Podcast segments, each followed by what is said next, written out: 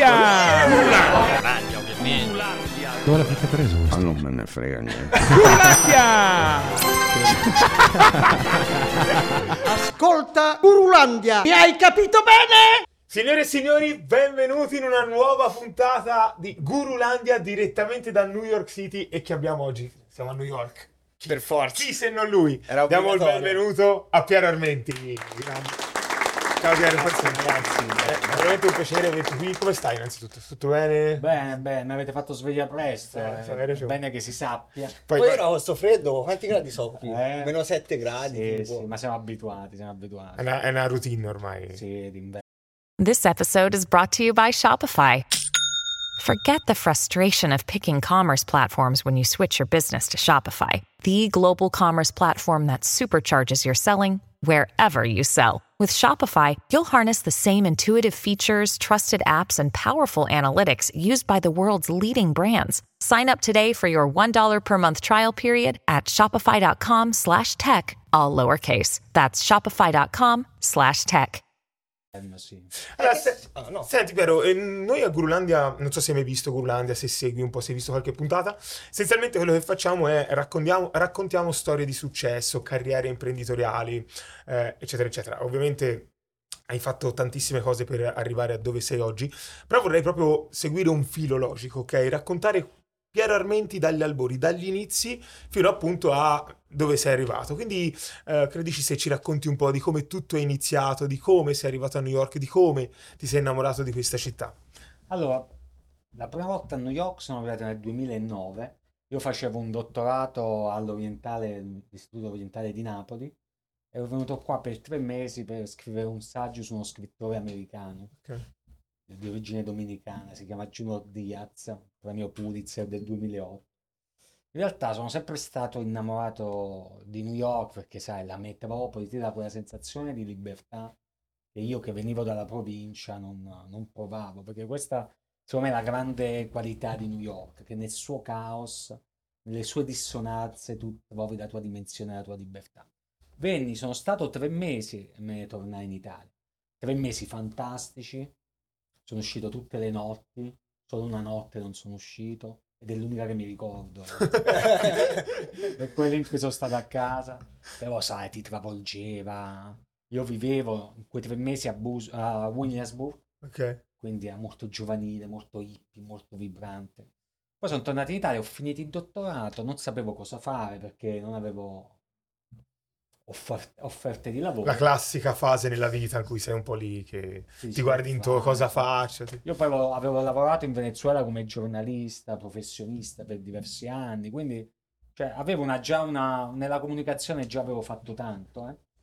Però non riuscivo a trovare un, un posto di lavoro in Italia.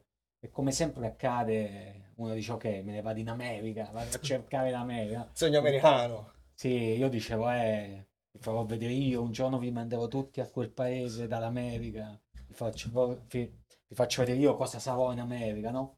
Quelle cose un po' da spaccone Chiaro. che uno dice. E quindi sono venuto poi a New York, ho iniziato a fare uno stage, poi mi ha assunto un'azienda per lavorare nel marketing turistico, e poi ho aperto la pagina Facebook e da là. Avevi già la passione per il turismo o ti è venuta proprio lavorando per questa azienda? Ma la passione per il turismo, nel senso che io sono un viaggiatore, quindi am- amo viaggiare, amo conoscere i posti. Però non avevo mai, non mi avevo mai scontrato, diciamo, con l'industria del turismo. Che è un'industria che secondo me è semplice, nel senso che non è che ti devi inventare nulla, ecco. Quella- L'industria del turismo penso sia una delle più semplici che ci sia. Tra l'altro ho visto, bene le persone. Ho mm, letto da qualche parte, forse in una tua intervista, ora mi sfugge, che hai iniziato proprio come il classico, la classica persona, quella all'aeroporto col cartellone che Sì, accoglieva i turisti, no? Poi cos'è che ti ha spinto a fare proprio quel passo da dire, ok, divento imprenditore, faccio un qualcosa di mio, divento padrone di me stesso, in un qualche modo. Allora, io lavoravo nel marketing per questa, nell'ambito del turismo, poi come tu immagini a New York cerchi sempre di fare soldi con tanti altri lavoretti. Quindi quando mi proposero di andare a prendere la gente con, eh, di sera perché gli aerei arrivavano, dissi ok, ci vado qualche volta, ti pagavano bene. Là però mi resi conto delle enormi potenzialità del turismo, perché il turista che arrivava non sapeva nulla e non capiva nulla del posto in cui andava. Cioè noi pensiamo che usare ti- tipo Google Maps è una cosa facilissima, ma non è scontato che la gente lo sappia usare. C'è gente che ti dice come si usa Google Maps perché magari è stata sempre nella loro città e non l'ha mai usato. Come faccio a fare una tele- Mi avevo reso conto che veramente la gente che veniva a New York, e New York è quasi sempre il primo viaggio fuori dai confini europei, È vero, sì. non sapeva nulla. Quindi ho detto, hanno bisogno di assistenza. Hanno Sì, bisogno che fanno tutte le solite tre cose che magari non faresti se conoscessi qualcuno del posto. Cioè, magari Sì. quando conosci qualcuno del posto fai cose che non sono turisti e sono anche magari più belle, più interessanti. Eh sì, pensa che il primo tour che io ho organizzato, quando non avevo ancora la pagina Il mio viaggio a New York, l'ho organizzato per tutti i turisti, fu il tour dei rooftop, delle terrazze panoramiche. Che tra l'altro è ancora attivo, ho visto. C'è ancora. attivo, Sì, sì. sì, sì. È ancora attivo e io dissi, caspita, questi vengono a New York, stanno sempre a Times Square tutti i giorni, non si muovono. Facendo questo tour magari gli fai vedere qualcosa di diverso, qualcosa anche di autentico, no? Dove incontrare i newyorkesi, che è un popolo molto aperto, da parlare. Bisogna farlo anche noi, eh, questo tour. eh, Ora che siamo Eh, a New York. infatti, eh, Eh, sì, sì, sì. Perché noi stiamo Anche facendo, perché noi le Eh, solite cose. stiamo facendo un po' con gli Times errori, Square. Times Square, eccetera, eccetera. Sì, sì, classici turisti. Senti, ti definisci ad oggi un urban explorer. Sì, sì, sì. Ce lo spieghi che cosa consiste questa cosa? Che cosa vuol dire essere un urban explorer? Ma sono, sono stato il primo in Italia a usare questa definizione per autodefinirsi, però questa cosa era già presente in America, in New York eh, soprattutto. L'urban explorer è una persona che esplora la città, e le sue tendenze, i suoi luoghi, i suoi ristoranti, i suoi segreti, le sue storie. E, e questa secondo me è la magia di New York, cioè ti permette di... Cioè New York è una città che vuole essere raccontata, che la gente vuole sentirsi raccontare perché l'ha vista al cinema, avrà qualche parente, qualcuno magari avrà letto qualche libro, insomma è una città perfetta, un brand incredibile New York, già di per. Cioè io dico sempre, già solo per il fatto di vivere a New York, anche se fai il lavapiatti, no? Nella tua comunità di riferimento in Italia sei già un VIP, una, una persona importante, no? Solo per il fatto che comunque vivi a New Eh, York. cioè quella cosa ti dà quella cosa, wow, sta a New York, no? E solo per quel fatto il tuo status aumenta. Sì, sì, questo è vero. Eh, se non mi sbaglio, comunque c'è stato un momento chiave che ti ha permesso poi di arrivare a dove sei oggi. Cioè, eh, ho visto in un'inter- in un'intervista che ti raccontavi che sei stato licenziato dal tuo datore di lavoro Sì. perché te offrivi dei tour privati. quello del rooftop. Ah, ok, quindi sei stato licenziato poi? Sì, ingiustamente, tra l'altro, secondo me, perché, eh, perché i tour che io facevo erano alle 7, quindi erano dopo l'orario di lavoro, insomma, quindi... Però, sai cos'è? Io dico sempre quella è la grande occasione della vita che ti capita una volta. Verissimo. Perché poi non puoi stare con due piedi in una scarpa. Infatti, tutti quelli che dicono eh, io lavoro e poi faccio come secondo lavoro un'altra cosa, dico sì, ma ci sarà un certo punto in cui devi concentrarti solo sul tuo, sul tuo progetto. E, e quel passo, se non ti licenziano, magari non lo fai perché hai paura di perdere lo stipendio, no? Quindi è stata una grande occasione perché poi mi ci sono impegnato in Chiaro. maniera al 100% e quindi anche la forza della disperazione ti spinge ad emergere. Ma quindi c'è stato un periodo in cui hai avuto magari problemi economici? Sì, sì, all'inizio come sempre, E quanto ci hai messo a ingranare con... pochissimo. Sì? È la forza dei social. Esatto, volevo arrivare lì, sei d'accordo con me che l'esplosione di Piero Armenti poi è arrivata da- dal sapere sfruttare Facebook nel tuo caso, perché sei stato uno dei primi, cioè lì il tuo Sì. timing è stato incredibile. Io mi ricordo che veramente su Facebook eh, era agli inizi, non credo neanche proprio gli inizi, tantissimo tempo fa, e comunque mi arrivavano sempre, Sì, cioè, sì, cioè, tutti esploso in Italia, te, Sì, sì, ovunque. Quindi- Guarda, io, sono, io ho iniziato su Facebook nel 2014, quando Eh, che- ancora non si potevano mettere i video su Facebook, perché all'inizio Facebook lo si usava così, foto e descrizione e basta, quello era. Quindi sono stato uno dei pionieri nell'utilizzare lo strumento video su Facebook, quindi fondamentalmente tutti venivano a contatto col mio video. Però il mio obiettivo era molto semplice da spiegare. Io volevo e voglio ancora che chiunque venga a New York sappia che ci sono io che è un'agenzia, attraverso un sistema, diciamo, un ecosistema in cui ti arrivano sempre i miei messaggi, con Facebook, con Instagram, con TikTok, con i libri, vai in libreria, chiedi la guida, c'è la mia guida, ho fatto lo show su Mediaset Premium, Mm, sì, sì. su Mediaset Infinity. Infinity, scusa. Cioè, quindi io volevo circondare fondamentalmente il, il potenziale turista e costringerlo a venire da me, perché quando tu organizzi un viaggio di- a New York, cosa fai? Ne parli con tante persone, perché sei emozionato. E ti garantisco che sicuro qualcuno ti dice, ah ma c'è Piero Armenti, l'agenzia. Po' come quando vai a Napoli a mangiare la pizza e ti dicono vai da Da Michele. Michele, chiaro.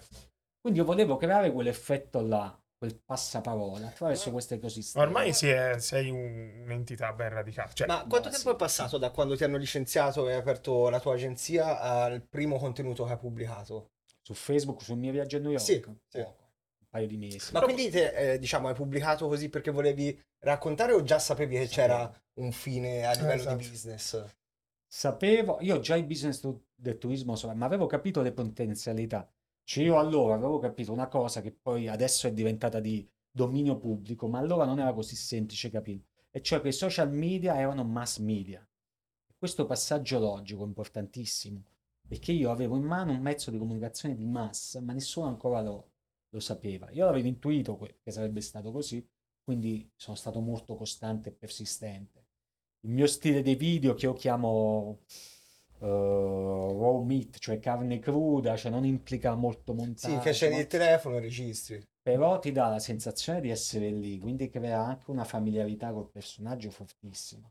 Cioè io non devo far vedere quanto sono bravo a fare video, quanto sono bravo a montare. Non ho quell'ambizione, però voglio che tu stai sulla tazza del water a scrollare Sì. e ti esce la mia faccia. Capito? Era quello l'obiettivo. Vabbè, marketing comunque. Complimenti a funziona. No, perché ora, sai, col senno di poi, col senno di poi, ora si dice, vabbè, grazie. Però ai tempi, fidati, che anche avere questa, questa visione, perché... Anzi, ai tempi che faceva video era un po' uno sfigato, no? Eh, tra l'altro, sì, Cioè era nel questa- 2014 era visto un po' strano che faceva video. Sì, sì. E poi io parto da lontano nel mondo della comunicazione perché io nel- quando ero in Venezuela, allora tu consideri che dal 2000 al 2010 i social non esistevano, ma esisteva un altro strumento di massa che erano i blog, Mm, sì, sì, sì. perché internet era lento e quindi la scrittura era la cosa più leggera. Non avevi cell- lo smartphone e stavi al computer. Avevo aperto un blog che si chiamava notiziadacaracas.it e già mi ricordo che allora andava benissimo nel 2004 questo blog, tant'è che mi chiamò Panorama, ho scritto, ho collaborato con Panorama a 25 anni e con altre riviste italiane. Eh, già però allora avevo capito come internet è uno strumento di comunicazione di massa.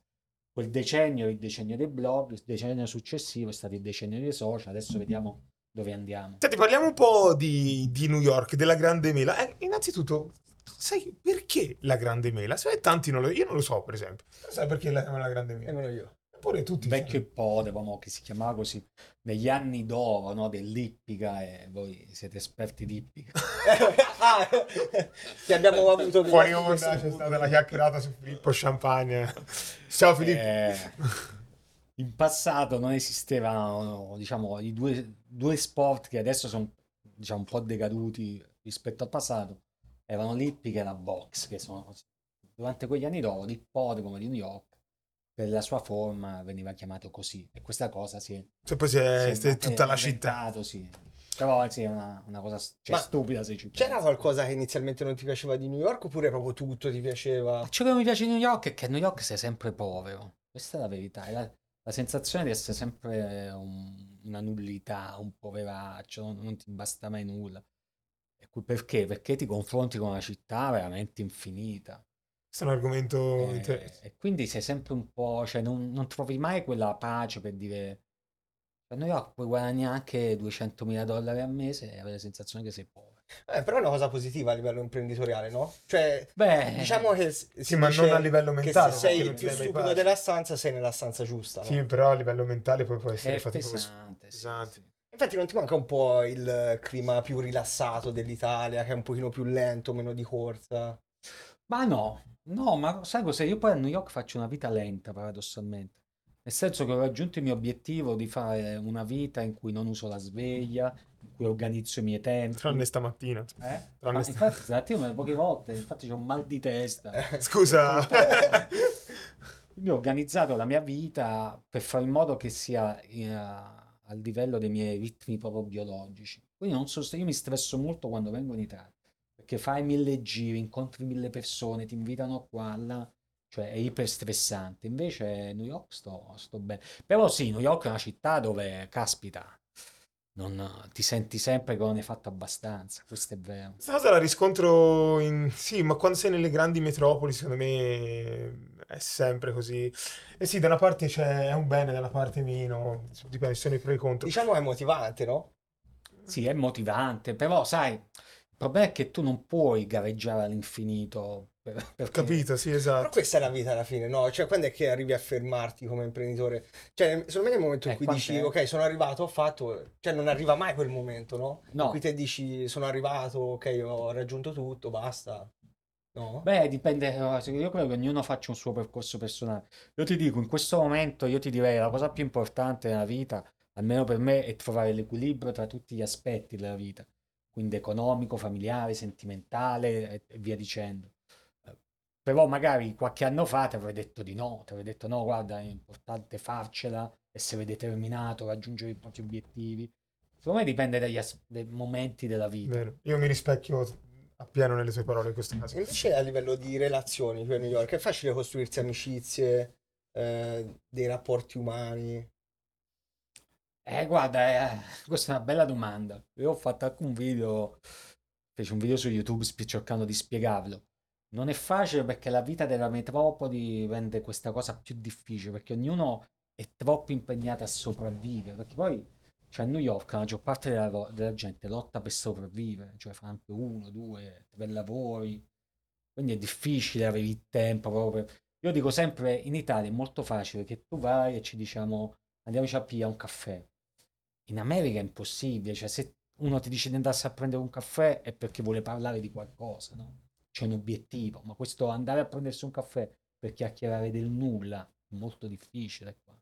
Forse quello è un aspetto che manca e su cui l'Italia e l'Europa in genere è più avanzata. sì.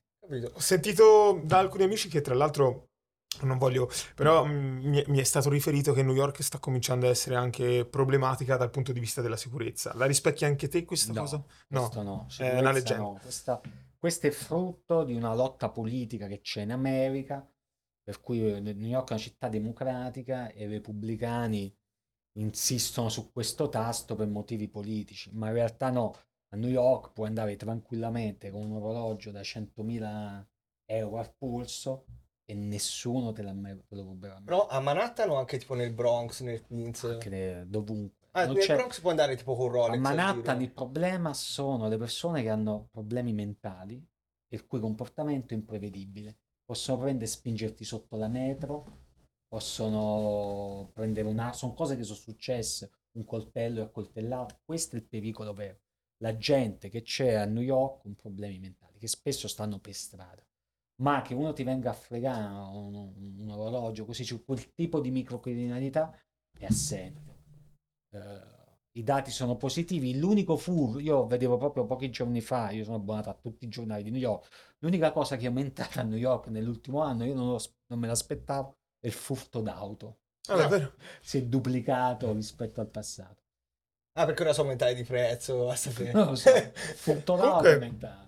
Un'altra cosa, io per esempio ho vissuto in America 15 mesi, ok? In Florida sono stato io.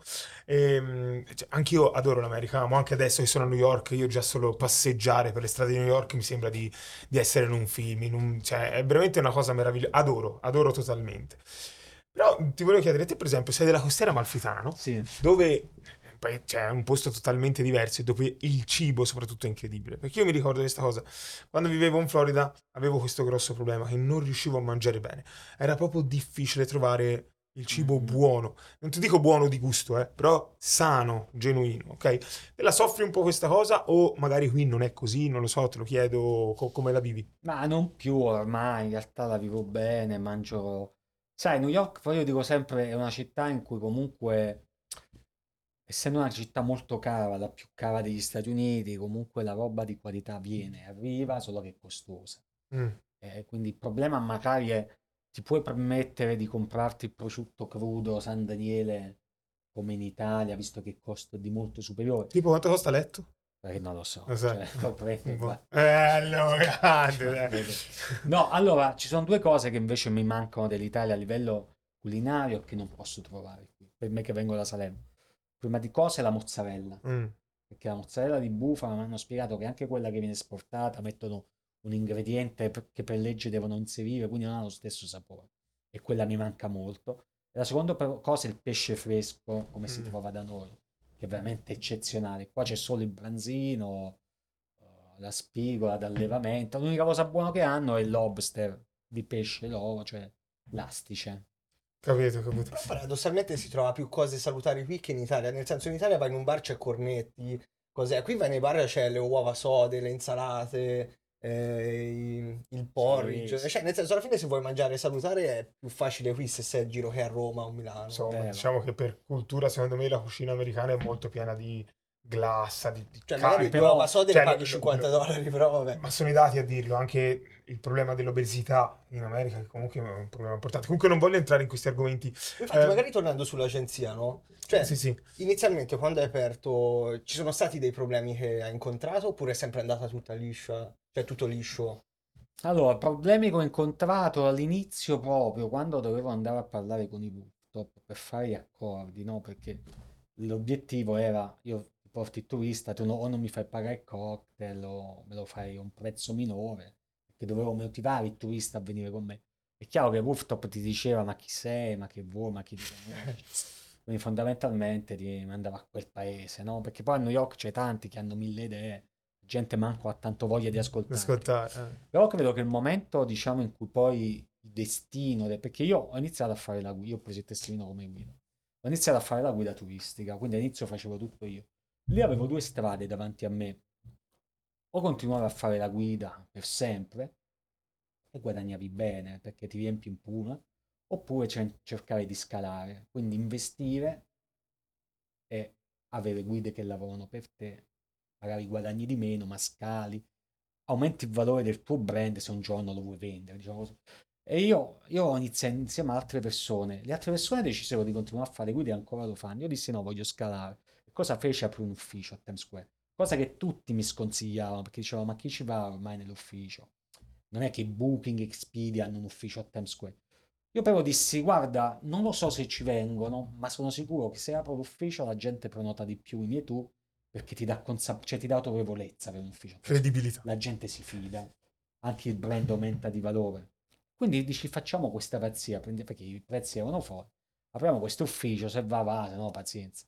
E andò benissimo perché aumentavano le vendite dei tour, la gente veniva, cioè la gente, gli italiani ancora hanno bisogno del luogo fisico. Quando io ho aperto nel 2014 e 2015, mica tutti andavano online. eh.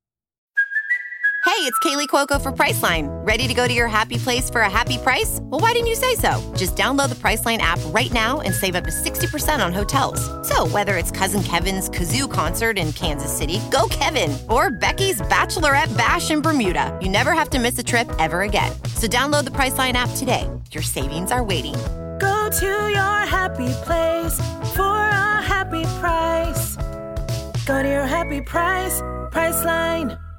Io l'ufficio l'ho aperto nel 2016. Ah, quindi arrivavano anche i clienti non da Facebook eh, o dai social? La maggior parte erano dai social, poi avevamo il passeggio, però la maggior parte era dai social. Ok. Che venivano, ah, fammi andare a vedere l'ufficio. E ho dire, È un punto di appoggio praticamente per loro, quindi un una eh, sicurezza sì, in una più. sicurezza, però è un, eh, l'offline è un grande strumento poi di marketing di fatti, che tu quegli- quelle spese di quell'ufficio le recuperi poi vendendo di più online. Chiaro. Eh, Quella, quella fu un passaggio importante per consolidare il brand e, e la fama, no? Perché in Italia se dici ho, un- ho aperto la sede a Times Square.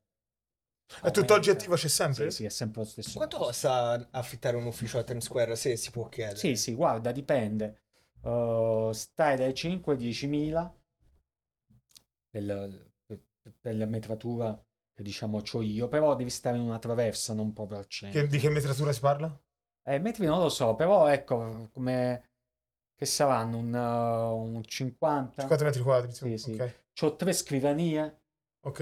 dove ovviamente arrivano i turisti e un back con un bagno dove ci sta un'altra scrivania. Vabbè, comunque dai, pensavo, pensavo di più, eh, onestamente, è abbastanza... Sì, e questa è la cosa interessante, che però in Italia magari uno pensa che costa di più. Eh, E infatti, quindi ti dava ancora Vero. maggiore... eh, cavolo, un ufficio a Times Square, Eh, anche solo a capito? dirlo, sì, sì. magari una- pensano, ah, perché poi c'è questo. E quindi. Te comunque già inizialmente non guadagnavi solo da quello, ma anche dalla monetizzazione no, di... no, no. Ok, Mai. quando è che è iniziata? Perché ho visto comunque sei Covid. arrivato a fare dei bei guadagni. Col Covid ho iniziato a monetizzare. Cioè, perché prima non si poteva su Facebook. Facebook ha iniziato a monetizzare i video, penso, nel 2017-2018, Ok. mettendo come YouTube i mid-roll, cioè le pubblicità In mezzo ai video. Io però l'avevo sempre, non me ne fregava perché io volevo pubblicizzare la mia azienda. Poi quando è iniziato il Covid, quando ho cercato di trovare delle fonti alternative magari di guadagno, visto che l'agenzia era chiusa, ho detto vabbè, proviamo a mettere le pubblicità e, e poi è andata bene. Top. Quanto sei stato chiuso durante il periodo del Covid? Si Eh, parla poi di tutto- anni? le frontiere sono state, ma non io, la frontiera era Sì, sì, certo. due anni e quasi. E due anni come... Ah, come si faceva a andare avanti? Ho visto te eh, subaffittavi l'ufficio. Ho un centro Covid. Ok. Cioè, quindi diciamo ti sei un po' adattato, sei... ma tutta- tutti ci siamo adattati, tutti i settori. Ma si è resistito. Tanti hanno, hanno chiuso battenti, vero immagino. Sì, sì, sì. Non hanno retto il colpo. E comunque il settore del turismo è stato più perché il colpito. turismo è un settore, diciamo, non avevo una, non ho una struttura pesante. Ormai quando sento quelli che dicono ho un'azienda con mille dipendenti, dico, ah, poveraccio, mille-" Ah, oh. Cioè il mio ideale è avere un'azienda super leggera, pochissimi dipendenti, che fattura sempre di più. Quanti Cioè, siete adesso? Beh, di fissi in ufficio ho tre scrivanie, quindi quando tu vieni devono esserci almeno due persone Ok. fisse. In basta stagione magari ce n'è una. E poi ci sono le guide, e poi ci sono i- gli autisti dei bus con i bus. Perfetto. Tutti questi dipendenti sono italiani, a parte gli autisti, immagino. Non tutti, non Non tutti. tutti. Poi c'è ovviamente chi mi aiuta sul campo digitale, quindi nel marketing, chi si occupa delle campagne pubblicitarie, chi fa le traduzioni perché ho una pagina anche in spagnolo. Vabbè, insomma, comunque una bella squadra te la sei fatta. eh. Sì, sì, però io lo- la considero un'azienda che nasce con l'idea di essere leggera, cioè non voglio avere... Possiamo sapere il fatturato annuale de- dell'agenzia? Guarda, Lo chiedo a da- tutti, è il nostro format, è una domanda iconica. il 29 lo scopro, perché il 29 abbiamo la riunione aziendale, dipendendo da- dall'online, cioè dalla- dalle prenotazioni online, credo che quest'anno chiudiamo un E6, un E7, e poi ci sono, ma ancora non lo so quanto sono, le prenotazioni di chi viene in ufficio, e poi c'è il mercato spagnolo, e poi devo aggiungere i tour operator che rivendono. Quindi penso che chiudiamo sui 4. Eh, dai, In insomma, che senso mercato spagnolo, scusa? Eh, io sono forte, io ho una pagina spagnola di Facebook di 8 milioni di Ok, scusa, mi sono preparato male. Sì, sì. Ci mancherebbe altro. No, comunque tanta roba, insomma. Ma ehm, una cosa che mi interessa a me perché ehm, può interessare anche sicuramente al nostro pubblico, eh, il lato fiscale, cioè mh, i margini, se tu apri una società a New York City, quanto vengono mangiati poi da quello che è... Perché noi siamo abituati in Italia, no? Un SRL, sai che il 60% se ne va subito di seduta stante tra burocrazia, tasse, eccetera, eccetera. In America, che tutti ci parlano di questo American Dream, puoi andare in America e puoi esplodere, è molto più semplice, snello. È realmente così? Varia da stato a stato? Com'è Sì, la tua esperienza? stato-. L'esperienza con la burocrazia americana è abbastanza semplice, nel senso che paghi, l'azienda paghi le tasse federali, Mm.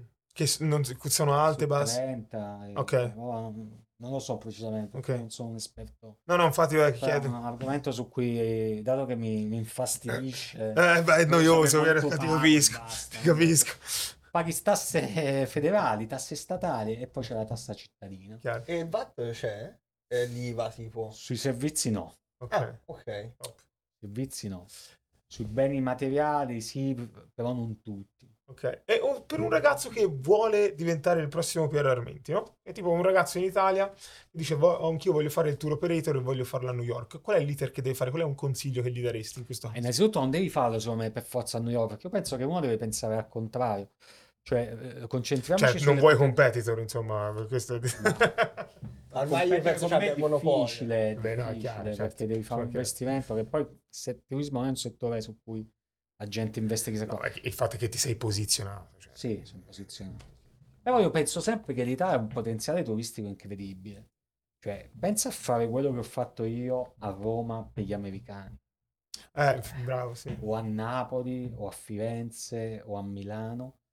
E magari non devi andare neanche lontano dalla tua, dalla tua terra, no? Comunque andare via dall'Italia è un trauma, che tu lo voglia o no, non è una cosa naturale andarsene. Vieni sempre da un trauma che te ne vai. Quindi io dico, cacchio, raccontate la vostra città e vendete tour nella vostra città. Avevo un amico che tipo nelle Marche, no, nelle, sì, nelle Marche, faceva questo tour in cui andava a caccia dei tartufi con i turisti. Poi lui nascondeva i primi tartufi. Ah, e li trovava È da comprare al supermercato. No, abbiamo trovato il tartufo. no? Invece, per esempio, qua vanno molto adesso di moda i corsi di cucina. Mm. Tipo gli italiani che si mettono a fare corsi di cucina e tutti questi ragazzi. Nella cucina italiana. pasta, no? E te invece, perché sei verticale solo su New York? Nel senso, a livello di espansione aziendale, hai mai pensato di offrire servizi anche, che ne so, a Miami, Sì, adesso- Angeles? Allora, sì, ho ancora ci ho pensato, adesso avremo un tour a Miami che lo lanciamo proprio tra poco. Sì, Quindi sì. conquisterai anche Miami tra poco. Sì, ma io ho il mio viaggio a New York, però ho anche un'agenzia in Italia che si chiama Travel Morbido, con cui sede a Salerno con dei soci, io là sono socio al 35%, mia sorella al 35% e loro hanno il 30%, con cui facciamo gruppi, viaggi di gruppo, non solo in Italia, non solo a New York, ma in tutto, in tutto il mondo. Organizziamo anche eh, viaggi di nozze, quindi ho anche quella, diciamo, quella, quella, quella azienda. Senti Piero, tante persone che arrivano a New York, io vedo che o in America in generale, eh, spesso entrano nel, nel mondo della ristorazione, spesso e volentieri, no? Eh, perché diciamo che è una porta mh, facile, tra virgolette, che ti permette di arrivare appunto e fare questa esperienza di vita negli States. Pensi che a New York City ci sia ancora tanta possibilità sotto questo punto di vista, c'è ancora tante opportunità per fare in modo che appunto questi giovani arrivino e facciano un'esperienza del genere o sta cominciando a diventare difficile? Un po' saturo. Esatto. No, ci sta. New York è una città senza disoccupazione. Cioè, se vi mettete anche uno di voi adesso, andiamo a cercare un ristorante. Stasera lav- lavorate anche illegalmente, non gliene frega niente. Quindi sì, c'è c'è sempre bisogno di gente che lavora. Ma Che tipo sottopagati o No, pagati con una paga No, dignitosa, diciamo? Guarda che i Magari camerieri in America guadagnano un sacco, eh. Con le mance che ci stavano... sono i ranghi però, nel senso c'è una gerarchia. Bravo. Cioè che Basse diciamo le mance non è che arrivano eque a tutti, ma c'è quello che ne prende di più. L'ultimo arrivato magari non è che prende così tante mance, no? Ma in realtà dipende da che ruolo hai nel, nel ristorante. C'è il ruolo minore, che è quello che non parla Il lavapiatti. inglese. No, in realtà Il non busser. penso, è il busboy. Bus boy, Sarebbe-. Cioè quello che pulisce il tavolo e ti versa Ah, l'acqua alla tap water. Poi c'è un altro, il, il ruolo principale è quello che prende le ordinazioni, ma perché? Perché quello deve saper venderti il piatto, il vino, quindi deve aumentare lo scontrino medio. È un concetto che non c'è in Italia. No. Il cameriere non è venditore in Italia, invece il cameriere deve essere un venditore. Ma infatti è una professione e infatti è pagata come una professione. Un cameriere a New York sicuro può fare dai 1.500-2.000 a settimana. E si vive bene con 5.000 dollari Sì, sì, si vive bene. Si vive bene perché io ti dico all'inizio, quando lavoravo, io guadagnavo, me lo ricordo ancora, ogni due settimane mi arrivavano netti 1212 dollari. A settimana. A set- a ogni due Ah, settimane. ogni due settimane, scusa. Quindi io guadagnavo 2014, 2400, 400. 2000, sì. 400 mesi. Però ti parlo veramente del 2011. E nel tempo c'è stata un'inflazione Inflazione. spaventosa. Con 2004 io pagavo 680 dollari di affitto per una stanza, con il resto facevo la mia vita. Ma una stanza proprio una casa tua o una stanza, Una stanza con altre persone? Una stanza con coinquilini, ma è una cosa normale, perché a New York tu troverai gente anche di 60 anni che vive con coinquilini. Quindi non è visto come un fallimento personale, no? È una cosa normale. Anzi, è una cosa anche bella perché avevo un musicista australiano, un giornalista americano, Ah, è sai, bello, sì, sì, sì. Sì, si chiaro. creava le feste. Però forse in giovane età, quando sei un po' più grande, magari eh, tieni un po' più alla tua spazi. È vero, ma a New York non è vero, nel senso che a New York non esiste, e questa è una cosa di cui mi sono reso conto, il concetto di c'è un'età giusta per ogni cosa, Mm. capito? Cioè, tu puoi essere un ventenne all'infinito. C'è la famosa PR dello studio 54, Mm. Che si chiama Carmen D'Alessio, che ha oltre 80 anni, che lei a quest'età la trovi ancora che organizza i tavoli, mette le minigonne. Ed è una cosa ammirevole, io non me immagino mia mamma che fa quello Sì, sì, capito? Invece lei, capito, non c'è il conce- L'età è un limite mentale, una barriera mentale che i newyorkesi, non dico gli americani, ma i newyorkesi non hanno. Se andate in un locale, voi trovate persone di tutte le età, e nessuno lo nota. Se magari una discoteca va un cinquantenne in Italia, dico, "Oh, ma che fa? Che fa sto- questo vecchio, sì. Ma no, qua è proprio ipertrasversale. Questa è una grande lezione della me, per me è una grande lezione di democrazia. E tornando un attimo al discorso del lavoro, eh, del lavoro sull'hospitality, eccetera, qui a New York, eh, non sapevo questa cosa, ma qui ci sono anche tanti clandestini italiani. Si può Sì. parlare di questo argomento? Eh, Cioè, no? come fanno a diventare clandestini? Vengono qui in America, lavorano e poi non tornano più. È gente che in Italia è, è disperata, cioè non ha una posizione. Magari quanto guadagni facendo il cameriere in Italia? Poco, 1200. sicuramente.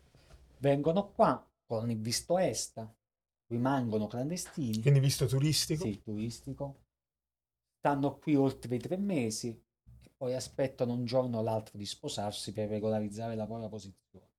Si sposano o per amore, perché la maggior parte delle volte veramente si fidanzano con un'americana, oppure Si attraverso... prendono la sessantenne. No, no, necessariamente è normale che a vent'anni, se vieni a vent'anni in America, ci sta che ti fidanzi e ti sposi a un certo punto. Quindi loro aspettano magari di fidanzarsi o lo fanno per interesse. Ma quindi è una cosa che si può fare tranquillamente di essere, tra virgolette, clandestino. Cioè, non è che ci sono delle Allora, no- ripercussioni legali. Per eh, me è una, diciamo, io non lo consiglio ovviamente, però se devo registrare la realtà di fatto è che gran parte degli americani, lavo- degli italiani che lavorano nella ristorazione fanno così. Cioè arrivano, lavorano, anche perché un visto per lavorare come cameriere non te lo daranno mai, perché non è un lavoro qualificato. Lavorano clandestinamente e poi quando riescono regolarizzano la loro posizione. A New York è molto accettato perché se togliessero di mezzo tutti i clandestini a New York, nessun ristorante aprirebbe. E New York si fe- morirebbero di fame, perché lavorano tutti così. E, quindi il comune di che ha fatto ha cercato di regolarizzare questa situazione come?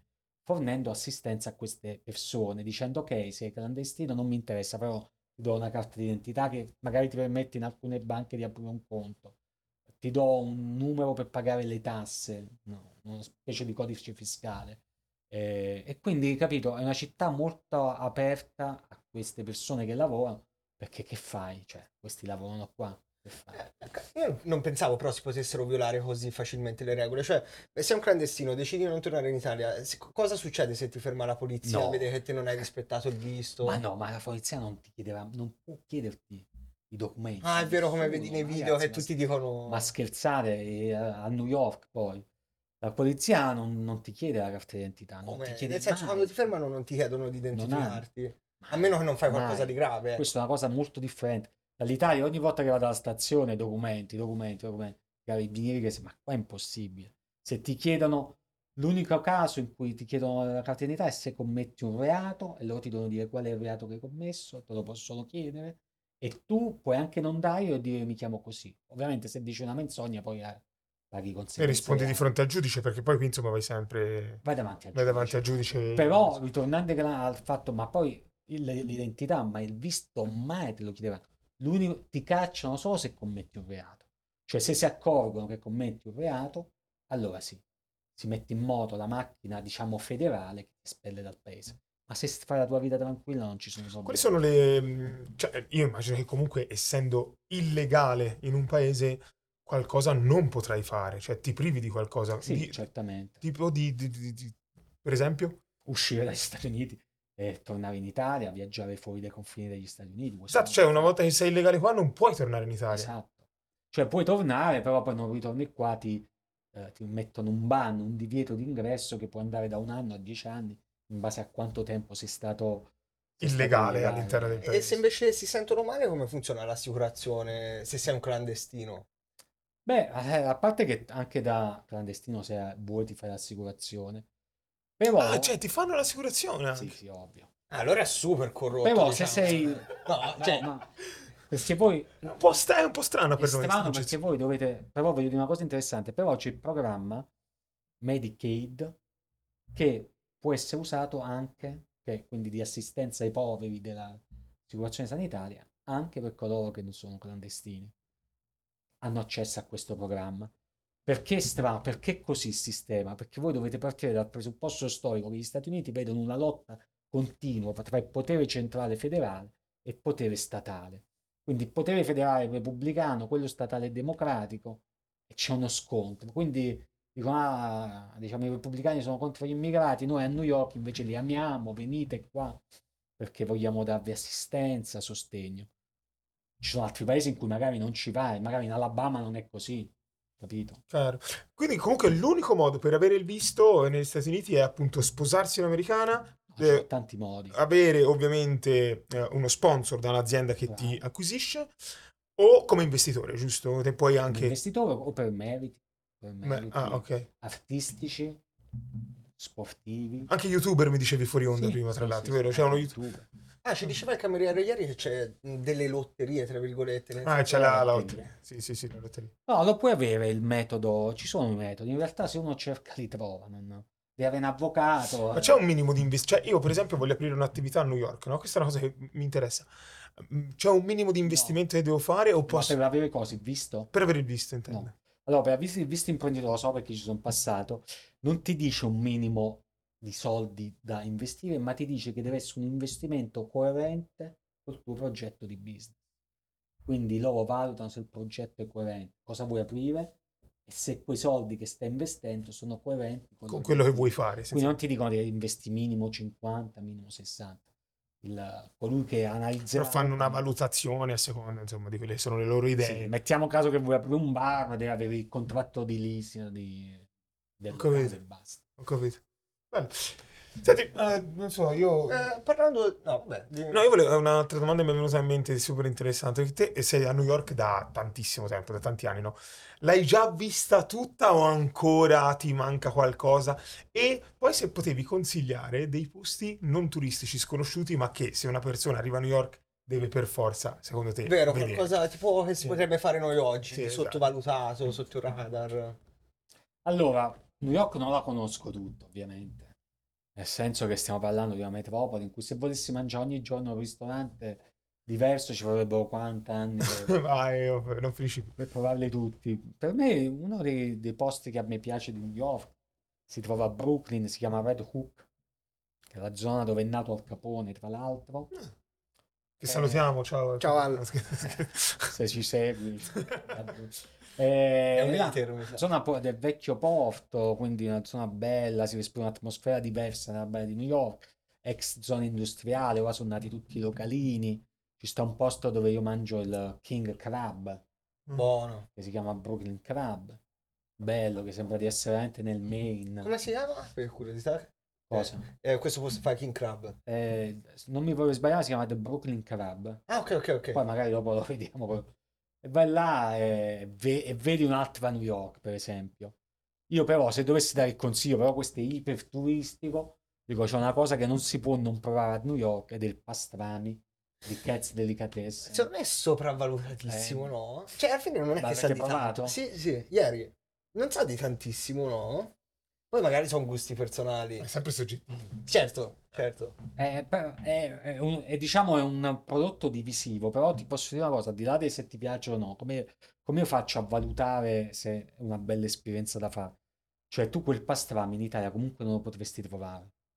È un'esperienza, diciamo. Mentre l'hamburger ormai in Italia lo trovi, eh, non è che ci sono grandissimissime differenze. Però ti garantisco che il pastrami come lo fanno loro, affumicato loro, quindi è una cosa che provi lì, poi ti può piacere e ti può non piacere. Però secondo me là c'è l'autenticità dell'esperienza. Certo. E invece, ritornando magari sul discorso dell'azienda e tutto, poi mi piacerebbe affrontare un po' di luoghi, i luoghi comuni americani, eh. però ri- riparlando dell'azienda, hai obiettivi futuri, nel senso magari di venderla in futuro o, o pensi, cioè quali sono i tuoi obiettivi futuri? Eh, Vendere agli arabi, Eh, magari arriva qualche arabo, ti offre... Ah, Una bella exit. vendo tutto. Eh, hai in mente un exit da questa azienda? Eh, non nell'immediato, poi perché ti dico la verità, il mio viaggio a New York. Allora, il mio viaggio a È New tuo York sono... figlio, dai. è proprio- Sì, sì, ma so- sono due progetti in realtà. Uno è quello che tutti conoscono, il tour operator. Poi c'è la media company, cioè quello che appunto faccio le monetizzazioni, vendo spazi pubblicitari. E, e secondo me, insomma, eh, è, è- è divertente, è bello averlo, quindi non... Però ovviamente se vengono offerte importanti non penso uno debba essere troppo legato. Ok. Però quando, quando fai della tua passione il tuo lavoro già... Ah, posso, eh? Sei Sì, cioè, ma- una grande fortuna, no? Sei a posto. non ci pensi neanche alla possibile exit, sei sereno, vivi tranquillo. Sì, E beh, sì. Ma sì, poi ho, cioè la fortuna delle- della mia impresa è che di fatti sono io e mia, io e mia sorella, non ho soci terzi estranei, Esatto. quindi alla fine non ho bisogno di investitori che mettono soldi a cui dare conto, faccio che voglio. Cioè l'obiettivo è la libertà poi, non, Certo. non i soldi, Assolutamente. è quello l'obiettivo. Eh, eh, posso fare le domande secche? Un attimo, Ah, certo, certo, interessava una cosa certo, sul certo. discorso dei social, no? Eh, sicuramente inizialmente era Facebook quello che ti portava tutti i clienti, ora è un po' cambiato tutto tra TikTok, Instagram. Al momento, sai qual è il social che ti porta più clienti? Tra Facebook, l'ecosistema, è TikTok. l'ecosistema, l'ecosistema.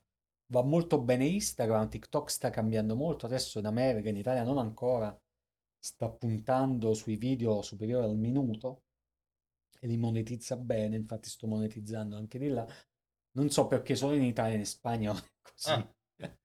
E quindi TikTok è sicuramente lo, diciamo il social che ora come ora è Spinge di più. è- E dicevo, ora non si sente più persone parlare di Facebook come un, un social che ti porta clienti, eccetera. Però visto che comunque te ci fai dei bei Sì, guadagni sì. sulla piattaforma. Sì. Te pensi sia un po' sottovalutato Facebook al momento? È sempre stato. Da creator è stato sempre sopra. Vabbè, magari inizialmente no, che era una delle principali quando eh, cioè diversi anni Quando era fa. la piattaforma principale, le aziende non avevano l'abitudine di investire sui social. Hanno iniziato a investire con Instagram, si sono dimenticati di Facebook, ma su Facebook c'erano tantissime persone e pochi contenuti. L'altro anche paga, paga bene a livello di Paga RPM. come tutti quelli, come YouTube, insomma, i prezzi sono quelli, quello che paga, in base alle visualizzazioni. Però sottovalutato, ma sta là e rimarrà là. Nessuno lo scalza Facebook perché, perché ci sta, è trasversale con l'età. Adesso sta tornando anche qualche giovane, ho visto. Eh, quindi sì, Facebook è una grossa piattaforma sottovalutata. Qual è però per me ora la piattaforma egemonica? Per ora è TikTok, nel senso che là che sono nati i nuovi volti che voi avete anche intervistato, lì che sono- eh, si è formato il nuovo immaginario. Anche te avevi portato il format eh, quanto costa, che, che andò Sì, super sì, virale su sì. TikTok, mi ricordo. Sì, Bello quello, Sì, sì. sì. E, va bene, quindi si va su luoghi comuni. Sì, c'è qualche luogo comune che mi di cui mi piacerebbe trattare. Il primo, ovviamente, che viene sempre in mente quando si pensa all'America è le armi, no? Sì. Ehm, anche perché a volte ci sono dei paradossi assurdi. Io mi ricordo che, per esempio, a 16 anni non puoi berti una birra, però puoi avere un Kalashnikov nel bagagliaio della macchina, no? Quindi è una cosa un po' assurda. Cosa ne pensi di, di questo? Com'è la situazione armi? Ti è mai capitato di sentire spari, robe? Non so. No. Allora, situazione armi, guarda, dipende molto da stato a stato. Per esempio, in New York la disciplina di regolamentazione delle armi è molto simile a quella italiana, europea, quindi l'arma non la puoi avere. Magari vai negli stati del sud degli Stati Uniti e trovi veramente che vai nel supermercato e ti acquisti l'arma. Quindi questa è una materia che per una questione, diciamo, anche perché ce l'hanno proprio nella Costituzione il diritto di difendersi, è delegata ai singoli stati. Ogni stato decide le sue regole. Ci sono regole molto strette negli stati della costa, che sono quelli più simili all'Europa, California, New York, Maine, New England. Gli stati invece più tradizionalmente repubblicani, diciamo qua, dove invece è più facile. Cosa ne penso io? Esatto. Io odio, ho detesto, io non mi comprerei mai un'arma, odio le armi, però non, non sono io che posso giudicare la, la libertà di uno Stato di creare la sua policy sulle armi. Capito? Invece riguardo alle tips, no, che te vai al ristorante, ti ordini magari tre piatti da 20 dollari, dovrebbe essere 60 dollari, ti arriva il conto 100 dollari, Sì. no? E cioè, come funziona il discorso delle tips? Perché sono opzionali, tra virgolette, Sì, te puoi sì. anche selezionare zero, ma Sì. si può fare? Sì, si può fare, però Però non ti è, non è nel piatto poi, diciamo. Diciamo che se non paghi Già il mangiato. conto, commetti, diciamo, una- un illecito civile, se non paghi un conto, forse anche penale. Se non lasci la tip, al massimo ti manda a quel paese il cameriere e basta. Cioè, Ma quindi questo. loro guadagnano principalmente dalle tips Sì. e i loro stipendi sono proprio bassi, diciamo, senza Sì. escludendo le tips. Nella ristorazione sì. si guadagna molto con le mance, si guadagna bene. È un sistema che a loro piace perché permette a coloro che vivono poi, che perseguono anche una carriera artistica di New York, di poter vivere a New York e fare anche gli artisti con delle mance positive, buone, quindi è un sistema che funziona. È chiaro che per il consumatore... Eh, bella Ma io non sono d'accordo su questo, anzi io penso che il sistema tips e il sistema mance americano sia un sistema vincente per tutti, è un win-to-win per, entra- per, per veramente tutti i coinvolti, perché il cameriere guadagna di più, però si deve impegnare molto e deve dare un servizio eccellente per ricevere quella tip.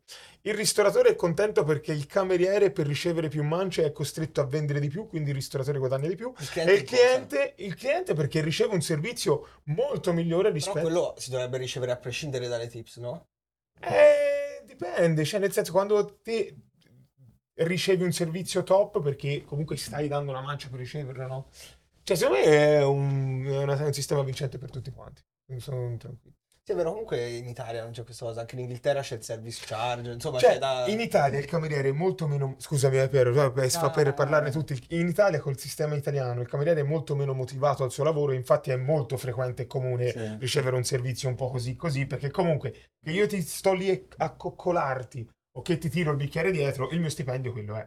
Invece, così siamo tutti più incentivati a fare un lavoro migliore e a ricevere un servizio altrettanto migliore, no? Io penso, la penso. Sì, sì, guarda, il tuo ragionamento è vero, però c'è un, c'è un caso che tu non hai considerato, e cioè il fatto che magari il cameriere capita nel ristorante sfigato dove non entra neanche un cliente e si è passato la serata e non ha guadagnato niente. E tu devi pensare che il 70% dei ristoranti vive questa situazione. Quindi non è scontato che il cameriere guadagni bene, devi andare nei ristoranti giusti. Quelli italiani sono sempre i ristoranti Ma sai, quello è il business che non ti sta funzionando. E è, è- è E la- però la responsabilità è del ristoratore. Scarica il rischio di impresa sul cameriere che è l'ultimo. Il cameriere a quel punto esce dalla lo- porta e va a cercarne una. Perché alla fine il dipendente guadagna di meno. fanno. Eh, ma- Però sai, eh, però io sono d'accordo, un sistema che funziona, il servizio in America è decisamente superiore all'Italia. Ogni volta che vado in Italia, mi dispiace per gli amici ristoratori, mi metto le mani nei capelli. sì, sì, no. I camerieri sono sempre estremamente svogliati, e non gli frega niente, sbagliano sempre le comande. eh, rispetto in America dove il servizio è molto più cioè, top, cioè si nota proprio la differenza. Eh, Chiaro. però stiamo parlando di tutte le cose che ha l'America di più positivo rispetto all'Italia. Ma secondo te c'è qualcosa in cui l'Italia è più avanti Eh, Dio, cioè- rispetto all'America? Cosa? Tipo, in cosa è più avanti magari l'Italia rispetto all'America? Cosa ti manca? Anche Cos'è che funziona di più in Italia rispetto all'America? Se c'è qualcosa magari ti viene in mente. Sono tante secondo me le cose che io parlo dell'Italia, però io ci metto nel pacchetto l'Europa, perché poi se parliamo di America e inseriamo nello stesso calderone Vero, sì, sì. uno stato come l'Alabama e New York, allora voglio inserire anche io la Germania, l'Italia, la Francia, tutto Bravo. il resto. Quindi l'Europa, secondo me, l'Europa è superiore in genere all'America per qualità della vita. Quindi qualità della vita intesa come... Cioè, in America, no, una cosa che mi sorprese quando arrivai, scoprire che la gente aveva una settimana di ferie l'anno. Ah, Dieci- io avevo dieci giorni di ferie l'anno. Pesante. Pesante, Mm. no? E, ma il paradosso non solo che avevi poche ferie, ma quelle poche ferie non, Non sono pagate. No, sono pagate. La gente non se le pigliava neanche Perché? perché aveva questa cultura del lavoro, lavoro. lavorare. Quindi ti dico, se penso come, come dipendente, probabilmente non guadagnerò tanto in Italia, mentre in America è un sistema molto più che ti permette di guadagnare veramente tanto se sei bravo. In Europa è tutto più medio. Però se uno fa il ragionamento, io non, non me ne frega niente, voglio il mio lavoro come dipendente, il mio stipendio, le mie ferie, magari in Europa ti trovi meglio. In Italia, in America è un po' differente. Quindi siccome in media l'America, però secondo me la vera debolezza dell'Europa rispetto all'America è, è che è fragile l'Europa, cioè fragile proprio, dipende anche militarmente dagli aiuti degli Stati Uniti. Eh, Siamo Sì. quasi al termine di questa intervista. Voglio un attimo chiederti, siccome siamo vicini alle elezioni, eh, chi vince? Trump o chi, chi vincerà? E dicono che vinca Trump, si è creato un bel movimento di opinione. Biden purtroppo sconta anche il suo decadimento fisico e il fatto che comunque la gente si è trovata mille guerre in giro per il mondo. Eh, Ha la sensazione che ci voglia l'uomo forte. Tu sei democratico o repubblicano? Io sono un libertario, il libertario, se potessi dire un partito italiano, sono i vecchi radicali, cioè avanzati sulle libertà civili, quindi sull'eutanasia e queste cose qua, i repubblicani sono più conservatori, però libertario dal punto di vista economico, quindi per la libera impresa e contro lo Stato troppo grande, insomma, per abbassare le tasse e tutto quello. Quindi sono un vecchio radicale. Chiaro, chiaro, chiaro. Ottimo. Senti, domande secche, ti faccio o- o- o due opzioni, ne, devi- ne puoi scegliere solo una, ok? Sono sei, eh, non tante. Allora, non poter mettere mai più piede a New York o non poter mai più mettere piede a Salerno? Salerno ne poteva fare anche a meno. Dici, vita vecchia, so de- de- a costiera malfitana. No, no, New New York. York, New York. Ok. Cioè, Decisioni importanti, li prendi con la mente o con il cuore? Eh, dici imprenditoriale o dici... Di tutto. Ah, vai, mm, diciamo, dai, col cuore, sai, andiamo col cuore. Vai più dai. distinto, eh? Sei una persona Sì, istintiva? sì, dai, sì, che sì. pensa... Ok, ok. Sì. Um, sceglieresti la delizia al limone della pasticceria Salderiso o Dunkin' Donuts? Dunkin' Donuts. Dunkin' No, Donuts. la eh. ciambella di Dunkin' Donuts non si batte. Mi dispiace per la delizia al limone, ma la ciambella, ragazzi. Non l'hai provata la delizia al limone? Sì, No, è no. buonissimo. No, ciambella tutta la vita. Ma perché voi scegliete... Io sì, Salderiso, mi, dispia- eh, mi Ah, spiace. mi spiace. La ciambella. Grande. Senti, ricco ma infelice o povero ma felice? Ah, non ho dubbi. Poverissimo, ma, Ma felice, felice. non me ne frega niente. Ma penso che, insomma, chi, chi vuole essere infelice nella vita? Eh no, sai, c'è tanti che hanno veramente l'ossessione della ricchezza, del Sì, vuole dire, no, preferisco piangere in una Ferrari, eh, che è una gran Vabbè, cavolata. no, ma chi vuole essere infelice, dai. Ok. L'attico di 500 metri lo prenderesti a Central Park o a Times Square? Central Park. Ti piace più? Park. Piace più quella, quella zona lì? Sì, sì, sì, sì. Vabbè, bellissimo, vedi Central Ah, Per Park. me Times Square è anche stupendo. eh. Vabbè, ma l'attico a Times Square non ha status, dai. Cioè, a New York la vista più ricercata è Cos- Central Park. Cos- quella- quella vista quest- mare a Salerno. Ok. Ah, è meglio East Side o West Side? È Se uguale. sei giovane io andrei... Eh, non lo so, West, se sei giovane, se sei un po' più anziano, East. Qual è la differenza tra le due? C'è una differenza, mm, non lo so, te lo chiedo, io sono ignorante. Non c'è una vera differenza se non che nella- nel lato East c'è quello che si considera l'old, l'old money. Esatto, l'Upper East eh, Side, capito? La gente con- che vengono da famiglie ricche. ricche. Loro dicono i newyorkesi che i genitori vi- vivono, vivono nell'East e i figli giovani nel West. Eh, quindi più giovanile questa, dai. Harlem o Bronx? No, Harlem. Sono stato alla messa gospel Harlem, è una roba pazzesca. Eh, sarebbe da bellissima. andarci, eh. Ragazzi, Harlem, bellissimo. Quella del rinascimento afroamericano. Sì, è meraviglioso. vibrante. Mio padre è innamorato di Harlem, ogni volta che va là va a fare shopping negozi. È vero, è vero. sì, anche- 10 dollari si Bisogna tornarci. Piero, grazie mille. Io non ho Grazie altre mille. domande. Intervista meravigliosa, è stato veramente un piacere averti con noi.